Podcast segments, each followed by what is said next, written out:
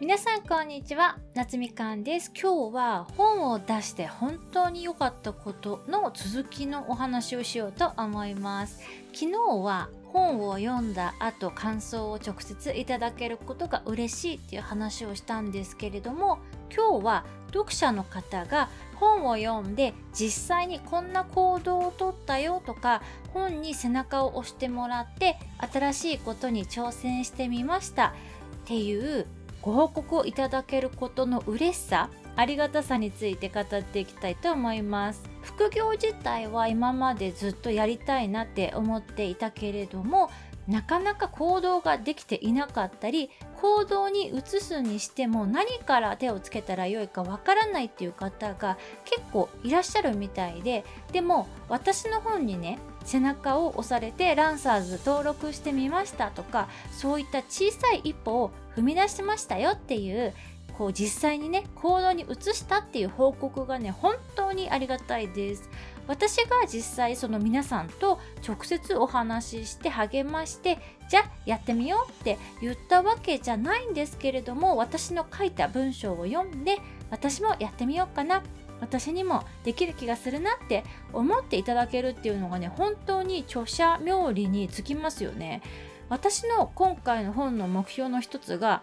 まあ、こういう私みたいな学歴とか資格とかもない普通の人でも副業できるんだったら私でもできるじゃんって思ってもらえるっていうことなんですよね。ただ副業をやるって決して楽ではないんですよね。私の読者さんでもこれは楽な道ではないっていうことをレビューの中でも書いてくださった方がいて実際ほんとそうなんですよね。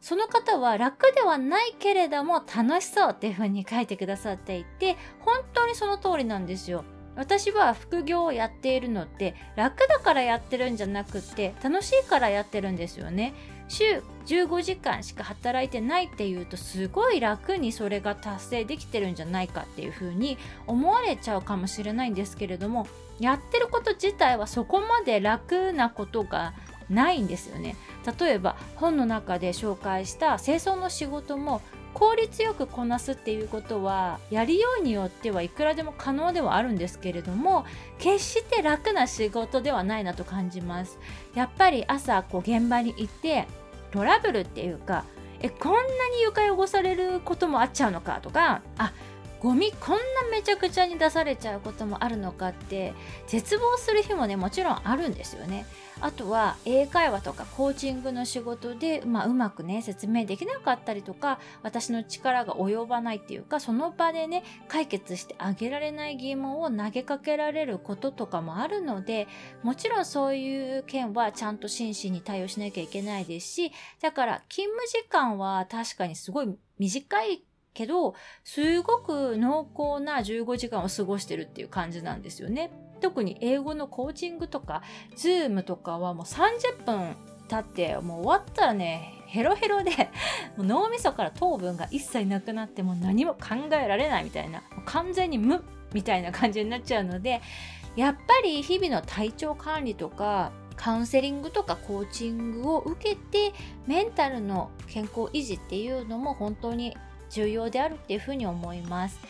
毎日全然違う仕事をこうちょっとずつやるいわゆる仕事ジャグリングっていうのは仕事以外のスキルも試されている感じがして私はね今すごいこう頭使ってるっていう実感があるしそれがうまくいった時はね本当に嬉しいですしだからねちょっとね副業をやるのにビビってしまっている方もねいらっしゃるかと思うんですけれども是非一緒にね自分らしい働き方を作る場所を提供する活動も合わせてねこれから続けていきたいなと思います。そして副業とかねビジネスの新しいアイディアとかって誰かと話してる時とかにふと浮かんだりこんな仕事あるよって紹介してもらったりすることもまあ多いんですよ。実際に私も一人で活動してたらね今の副業ライフは絶対に達成できていなかったので私がね新しく始めた副業オンラインサロンも興味ある方ぜひコメントとか Twitter でご連絡いただけますと嬉しいです。それではまた。次のエピソードでお会いしましょう。バイ。